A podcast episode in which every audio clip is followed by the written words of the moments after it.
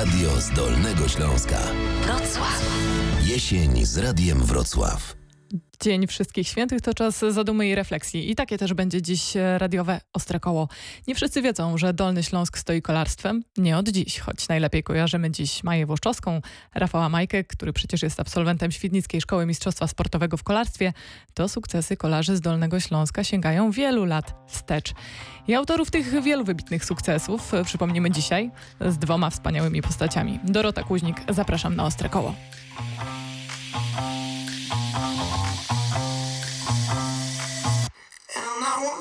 My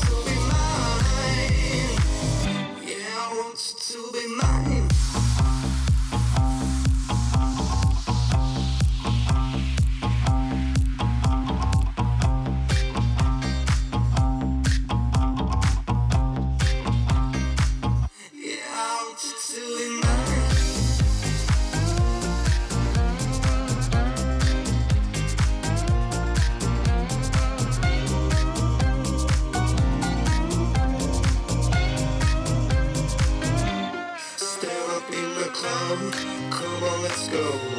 You want me to come, you want me to go. And if you wanna fight, let's start a show. Cause I want you to be mine.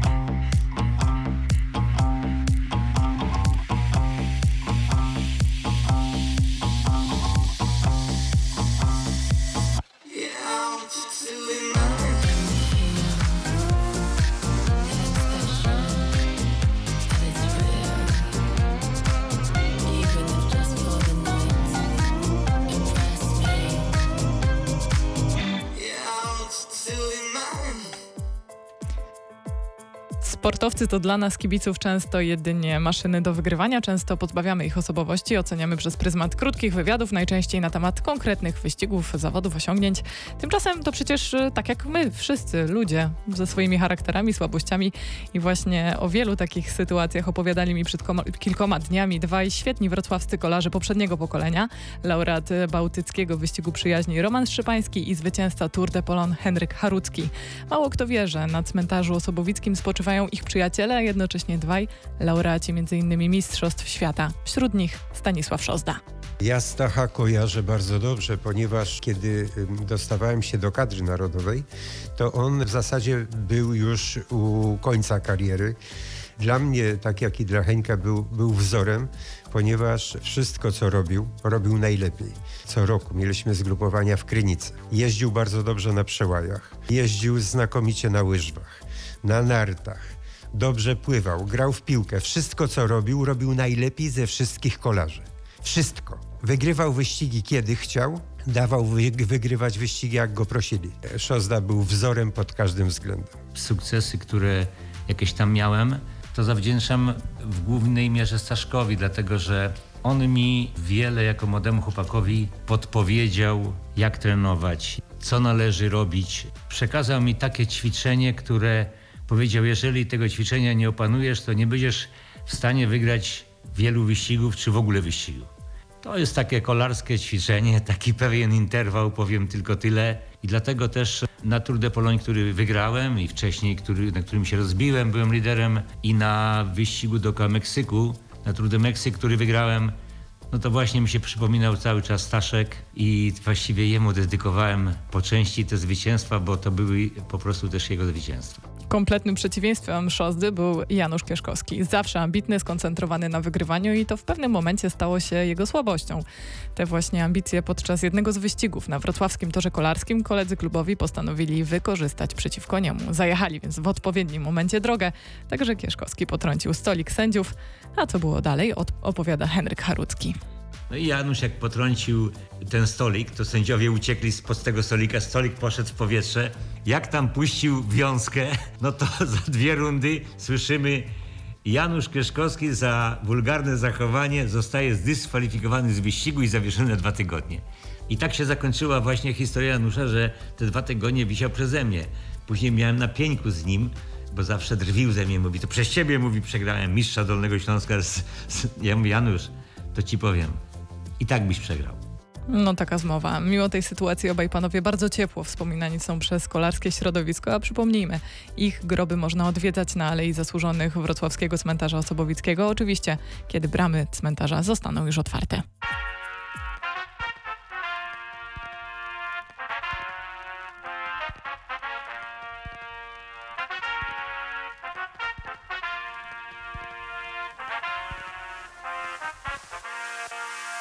Je te cherchais dans la foule Et tous ces blaireaux qui me saoulent.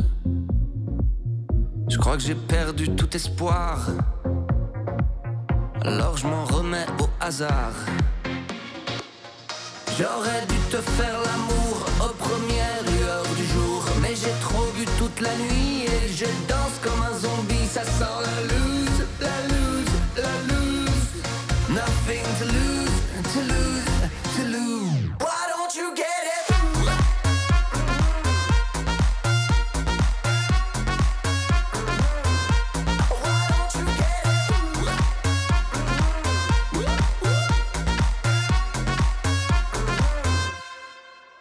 Comme si je marchais dans le sable, dans cette tempête agréable.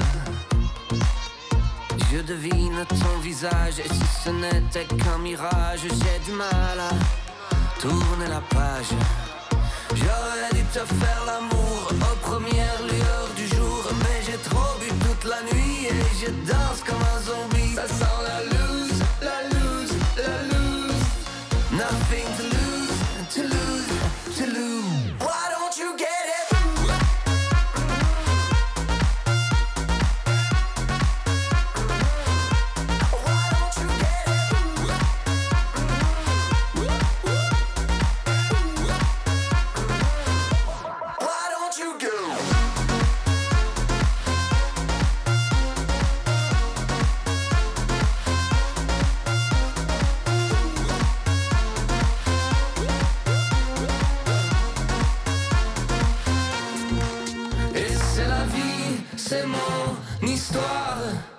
toute façon, il est trop tard. Toi, tu rentres chez toi, pénal.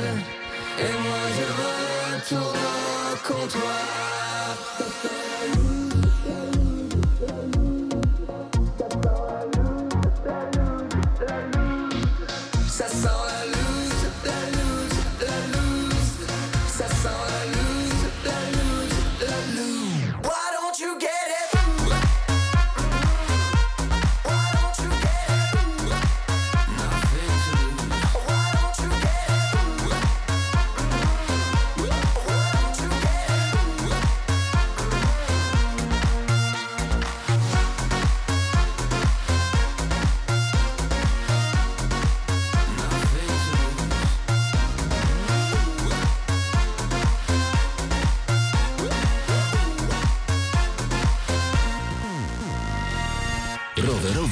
Bezpiecznik.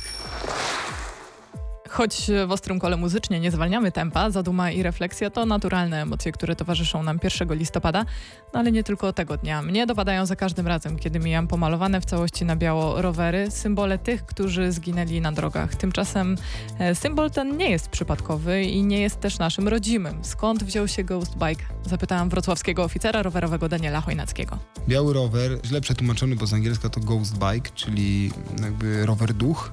To takie zjawisko, które zapoczątkowane zostało w Stanach Zjednoczonych bodajże w 2003 roku. W St. Louis rowerzyści e, w takim geście protestu na rzecz niezgody, że osoba kierująca samochodem potrąciła śmiertelnie rowerzystę, przypięła do lampy pomalowany cały sprayem na biało rower razem z rawkami, oponami, ramą, kierownicą dodając do tego wieniec, jakąś świeczkę symboliczną. I to, to zjawisko, ono w raptownym tempie wręcz eksplodowało w Stanach. Dwa lata później instalowanych było kilkadziesiąt rowerów już w, we wszystkich miastach w Stanach większych, upamiętniające takie niebezpieczne zdarzenia. I pomysł w swoim założeniu miał pokazać taką trochę nagość rowerzystów, czyli ich niezdolność do... Rower nie ma strefy zgniotu, więc jest bardziej narażony na tego typu zdarzenia. No i ten biały kolor miał to jakby pokazywać. Z drugiej strony uznano też, że przypinanie tego typu instalacji zwróci uwagę na problem, czyli po prostu będzie takim niemym krzykiem w przestrzeni publicznej, coś jest nie tak, jest po prostu niebezpiecznie. I jak często to ma miejsce, moda ze Stanów, czy zwyczaj, nazwijmy moda, może złe słowo, przeniósł się do Europy. Te białe rowery też e, zaczęły się pojawiać na ulicach e, europejskich miast. Oczywiście w konsekwencji pojawił się też w Polsce, w wielu miastach. No i sz- nieszczęśliwie, można powiedzieć, dotarli do nas, nieszczęśliwie w kontekście zmarłych osób że jednak do takich zdarzeń u nas też dochodzi. Szczęśliwie nie jest to każdego roku. Ostatni biały rower Ghost Bike pojawił się na skrzyżowaniu ulicy Sanockiej i Ślężnej. Tam doszło do, do wypadku, w którym osoba skręcająca w prawo nie ustąpiła pierwszeństwa, prawdopodobnie nie widziała e, rowerzysty i przejechała go po prostu śmiertelnie. To jest taka sytuacja, która jak każda śmierć, ona rodzi oczywiście bardzo poważne konsekwencje. Tam w tle jest zawsze rodzina, jakaś sytuacja i rowerzyści wykazują taką jakąś solidarność, że w takiej sytuacji jednak łączą się, jednoczą i faktycznie gdzieś domówiona była chyba masa krytyczna, która pojechała tam, przyczepiła ten rower. Ja myślę, że to jest dobry moment, żeby powiedzieć o jednej rzeczy, że oczywiście nie chcemy więcej białych rowerów na ulicach, ale żeby do tego doch- nie dochodziło, to prośbę mam do kierowców jedną, to jest skręt w prawo. Wtedy, kiedy z głównej drogi skręcamy w prawo, bardzo ważnym gestem jest, aby głowa poleciała nam do tyłu i zobaczylibyśmy, czy z prawej strony, z tyłu nie nadjeżdża rower. To jest sytuacja, w której niektóre duże pojazdy mają tak zwany martwy kąt widzenia i nawet nie są w stanie zobaczyć, ale w większości aut osobowych, jeśli tam się wyjrzymy, zobaczymy rower, wtedy go przepuśćmy. Mniej więcej między 70 a 80% wszystkich wypadków z rowerzystami to jest to. Więc kierowcy bardzo proszę skręcacie w prawo, bądźcie czujni. Do rowerzystów z kolei Bądźmy świadomi, że jeśli ktoś się nie obrócił w prawo skręcając, nie popatrzył do tyłu przez ramię, może nas nie widzieć.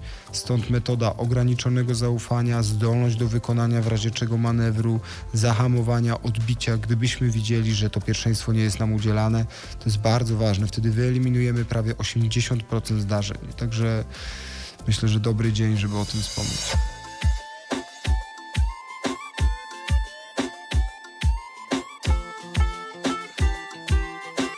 Radio Wrocław.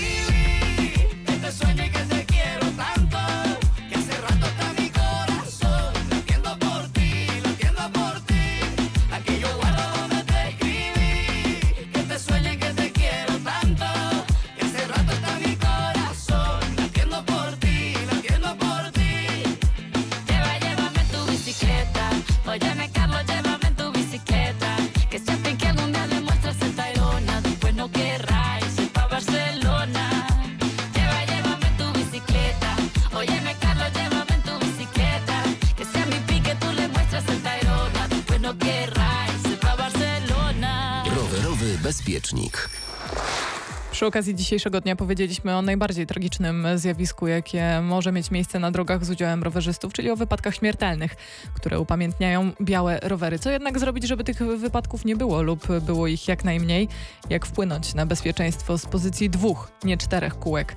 O tym już teraz wrocławski oficer rowerowy Daniel Chojnacki. Są pewne zachowania, które zazwyczaj wynikają z praktyki i wieloletni rowerzyści sobie z tym radzą lepiej, nowsi trochę trudniej.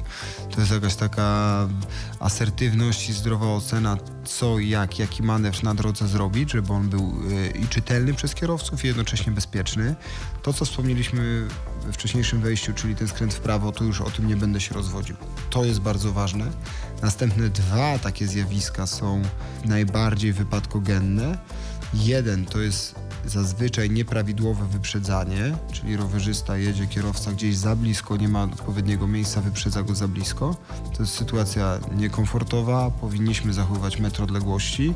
Wniosek z tego i konsekwencja dla rowerzystów powinna być taka, że nie powinni przyklejać się z całą siłą do prawej kra- strony krawędzi jezdni, gdzie często są dziury, zapadnięte studzienki, ciek wodny i to jest przestrzeń, gdzie często rowerzysta pod sam koniec, bo zobaczy dziurę, odbije, żeby tą dziurę ominąć. Jeśli wtedy kierowca będzie blisko jego, to go po prostu uderzy. Co w związku z tym robimy? Jedziemy w sposób świadomy, na przykład pół metra od krawężnika. My wtedy mamy potencjalną szerokość, żeby dojechać do niego, jeśli omijamy jakąś dziurę. I to jest taka bezpieczna odległość. Wtedy też, jeśli pas ruchu jest nie jest odpowiednio szeroki, to kierowca nie wyprzedzi nas na gazetę, tylko wyprzedzi nas w momencie, kiedy będzie miał odrobinę więcej miejsca. Czyli nie wiem, nie będzie jechał nic naprzeciw, jeśli są dwa pasy ruchu, nie będą jechały dwa auta naraz nas wyprzedzały. Więc pierwsza rzecz, ta prawa krawędź tak, ale nie za wszelką cenę, nie po dziurach, nie po kratkach, bo to jest po prostu niebezpieczne. Też nie zajeżdżajmy chyba na y, y, zatoczki autobusowe, bo to też jest to, co robią często rowerzyści. Widzę to, kiedy jadę samochodem, że w momencie, w którym zbliża się zatoczka, to rowerzysta zjeżdża i potem musi wyjechać z tej zatoczki i pakując się najczęściej prosto pod y, koła. Słusznie, to dokładnie tak jest. Można by to też rozbudować o wyznaczone miejsca parkingowe, czyli też nie zjeżdżamy na chwilę, jak są miejsca parkingowe, bo zaraz wyjeżdżamy. I dla kierowcy nie jest czytelne, bo tamten już nas przejechał, którego opuściliśmy, ale jedzie następny i my będzie- tak naprawdę powinniśmy się zatrzymać, go przepuścić, aby móc z powrotem wjechać. Tego nie robimy, w związku z tym trzymamy linię, po prostu trajektorię jazdy taką samą, aby była ona czytelna dla kierowcy, co my robimy. W kontekście tego wyprzedzania, no to jeszcze kiedyś był taki modny gadżet plastikowy, odblask, który się montowało na bagażniku, który miał taką małą wajchę i odstawiało się go prostopadle do roweru dzięki czemu auta troszeczkę dalej nas wyprzedzały. To z perspektywy czasu wydaje się bardzo fajny wynalazek. On chyba był polski. Nosiliśmy go na Pelikanach, Reksiach, na Wigry 3 był taki w zestawie, bo on y, zbliżał nas do tego, żeby tą odległość metrową zachowywać. Co prawda sam miał 30 centymetrów, no ale już jakby jakiś pomagał. Więc dla osób, które boją się zbyt blisko wyprzedzających kierowców, może takie rozwiązanie byłoby dobre. Następnym bardzo ciężkim elementem to jest skręt w lewo. I mówi się, że jak ktoś na rowerze umie skręcić w lewo, to umie już wszystko. Bo to jest taka sytuacja, w której trzymając obustronnie kierownicę, rowerzysta najpierw powinien spojrzeć do tyłu, czy nie są rozpędzone auta, jeszcze nie sygnalizując manewru skrętu. Jeśli się tego upewni, powinien wystawić rękę, spojrzeć jeszcze raz, jednocześnie jedną ręką prowadząc kierownicę, być pewnym, że nie wiedzie w dziurę, w jakiś ubytek, A jak jeszcze do tego dochodzi kostka, to już jest w ogóle świetnie. no i po deszczu. I mamy zestaw i osobę w okularach z kapturem. I w- w takich sytuacjach to jest naprawdę ekstremalnie ciężki manewr. I tu fajnie by było, gdyby kierowcy zrozumieli, że takie rzeczy nie są łatwe. Najlepiej, gdyby sami spróbowali to zrobić. Wtedy naprawdę się perspektywa zmienia. I teraz, jeśli ktoś wtedy wystawia rękę, on dalej musi się jeszcze spojrzeć do tyłu, czy jest kierowca. Jeśli jest kierowca, najlepiej nawiązać kontakt wzrokowy. Czy on go widzi, tak? Czy, czy w ogóle kierowca jest świadomy, co my chcemy zrobić. I dopiero wtedy możemy zacząć skręcać. Więc te trzy manewry, gdybyśmy mieli tak w skróconej wersji pomówić o bezpieczeństwie, to one są istotne. Czyli nie tylko w samochodzie, ale i w rowerze technika jest ważna. Weźmy sobie do serca te słowa tak, by białych rowerów pojawiało się jak najmniej.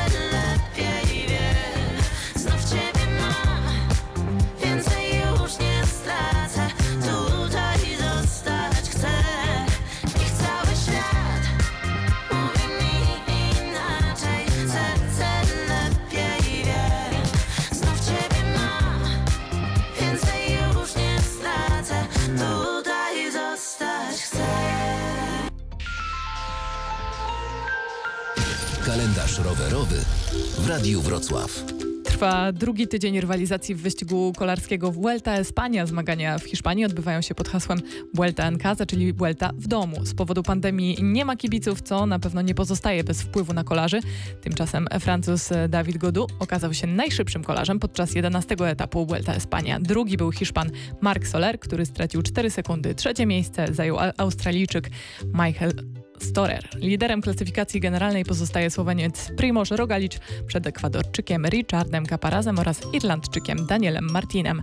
Przenieśmy się teraz na nasz rodzimy grunt, bo już 7 listopada ma odbyć się ogólnopolski wyścig w kolarstwie przełajowym o Puchar Prezydenta Zielonej Góry, a także Mistrzostwa Polski w jeździe indywidualnej na czas BMX Racing. Czy z powodu pandemii zawody nie zostaną odwołane, na razie nie wiadomo, ale dotąd organizatorzy nie podali takich informacji. Na koniec jeszcze jedna informacja. Marek Rutkiewicz, jeden z najbardziej doświadczonych polskich kolarzy, zakończył karierę sportową.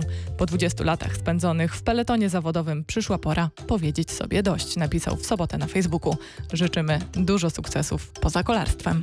Dziś przy okazji Dnia Wszystkich Świętych wspominamy rowerzystów, ale też świat kolarski, którego częścią przecież są nie tylko zawodnicy, ale też ci, którzy stoją po drugiej stronie medalu, czyli trenerzy. Wśród nich był jeden szczególnie wyróżniający się na tle innych, Manfred Matuszewski. To Manfred to był taki trener gentleman. On zawsze był elegancki, zresztą był bardzo przystojny. Z tego co z opowieści innych trenerów, to zawsze dziewczyny za nim szalały, bo on był rzeczywiście przystojnym facetem. Poza tym był, zawsze był elegancko ubrany, on zawsze się wysławiał porządnie. Taki był elegant. Yy, My żeśmy się nawet jako młode chłopaki trochę tak żeśmy się podśmiewali. Bo to wiadomo, ci trenerzy, którzy z nami jeździli, to oni też tym wyścigiem żyli, to zapędzeni, zagonieni, a Manfred zawsze trzymał fason. Zupełnie innym trenerem był Józef Grunman, którego imienia jest wrocławski tor kolarski. Jak wspomina Henryk Harucki, dla pana Józefa nie było rzeczy niemożliwych, a wypoczynek był rzeczą zbędną. Kończycie wyścig w niedzielę, w poniedziałek się zaczynają Mistrzostwa Dolnego Śląska na torze. Ja mówię, panie Jusku, no ale gdzie my na tym poświętnym, jak my przyjeżdżamy z górskiego wyścigu czteroetapowego, ciężkiego i na tor, tam będziecie się ścigać. Mówi, nie ma problemu. Ja mówię, panie Jusku, ale ja nie, w ogóle na torze się nie ścigałem nigdy. U, kto mówi, kochany, co się martwisz? Zresztą się Romek uśmiecha, bo on go znał też również. No i Mocno chrapał. No jak słychać, do wspomnienia takie są e, z różnych stron. Do wspomnień kolarskich wrócimy jeszcze w tej godzinie. Przy okazji kolarskich wspomnień warto powiedzieć także o kolarzach, którzy odeszli w tym roku. To Stanisław Gazda, zwycięzca Tour de Polona, jednocześnie człowiek, którego, jak mówią przyjaciele, wszyscy kochali. A także Marian Więckowski, trzykrotny zwycięzca Tour de Polon i szkoleniowiec kadry narodowej, który tak jest wspominany przez swojego wychowanka Romana Szczepańskiego. Chyba rok czy dwa lata temu spotkaliśmy się w Sobótce na rozpoczęciu sezonu. Był tam i podchodzę do niego i dzień dobry panie Marianie. A cześć Roman. Ja myślę sobie, albo mnie z kimś pomylił, albo rzeczywiście ma tak znakomitą pamięć. I tu byłem e, pod wrażeniem pana Mariana. Ponad 40 lat pamiętał mnie. Także to nie jest tak, że, że zawodnicy przychodzą i odchodzą, trenerzy zostają i o nich zapominają. Pamiętają przez całe życie. Dlatego też my pamiętamy o naszych bliskich i 1 listopada i też przecież każdego innego dnia. Dzień Wszystkich Świętych to także doskonała okazja, żeby wspomnieć e, o kolarstwie klubowym i o tym już za moment. W latach 70. i 80. kolarstwo klubowe we Wrocławiu miało się świetnie. Dowodem był zakładowy klub kolarski Dolmel. Dolmel, który przecież był zakładem produkcyjnym. Mało kto jednak wiedział, co produkował. Dolmel produkował Kolarzy. Tak, tak napisała gazeta rzeczywiście, że Dolmel produkował kolarzy, bo nikt nie wiedział, co produkuje Dolmel. Wszyscy w Polsce wiedzieli, że Dolmel to ma najlepszych kolarzy. Dolmel produkował generatory wys- wysokiej mocy, komponenty do budowy silników okrętowych, ale tego nikt nie wiedział, bo każdy wiedział o Dolmel. Dolmel to byli kolarze. Ja powiem tak, że jak myśmy Pamiętam, jak jechaliśmy gdzieś na wyścig w Polsce, jak zajechaliśmy na stację benzynową, to tłum ludzi się zbierał koło nas. Po prostu tłum. Dlatego, że każdy chciał zobaczyć Szurkowskiego i ludzie rzucali po prostu kluczyki i biegli do nas, żeby, żeby, żeby nas zobaczyć. Ale ta marka się nie składała tylko z samych kolarzy. W klubie była taka organizacja, że nam nic nie brakowało, a zapewniał to wszystko nam dyrekcja w ogóle Dolmelu. Ale pamiętam też czasy, że był co roku rozgrywany wyścig dookoła hal fabrycznych Dolmelu. I jednego roku utarliśmy Dolmelowcom nos, ponieważ wygrał Jankiewicz z RLKS-u, ja byłem drugi. Przy tej okaz- okazji oddajmy cześć wszystkim nieżyjącym kolarzom, trenerom i przedstawicielom świata kolarskiego, zarówno z Dolmelu, jak i wszystkich innych klubów. Poproszona przez panów Romana Szczepańskiego i Henryka Haruckiego przekazuje za pośrednictwem Radia Wrocław te ukłony i wyrazy szacunku. Zaraz sprawdzimy jeszcze, co dziś u Magdy Bajor, a już teraz Sean Mendes. Wielkimi krokami zbliża się godzina 12, a co za tym idzie koniec e, naszego programu Ostrekoło. Już e, na pokładzie zaraz e, stery przejmie Magda Bajor, która z pewnością, z którą z pewnością nie będą się Państwo nudzić. Natomiast o 12 wiadomości, które przygotowała Joanna Łukaszewska. Ja myślę, że w ten wyjątkowy sposób wspomnieliśmy dzisiaj wrocławskich i dolnośląskich kolarzy, a jeśli będą Państwo mieli okazję, to proszę wspomnieć o nich również podczas odwiedzin cmentarzy, kiedy w końcu bramy zostaną otwarte. No wyjątkowy ten dzień wszystkich świętych pewnie dla nas wszystkich, ale być może takie też są potrzebne. Dorota Kuźnik, bardzo dziękuję, do usłyszenia za tydzień.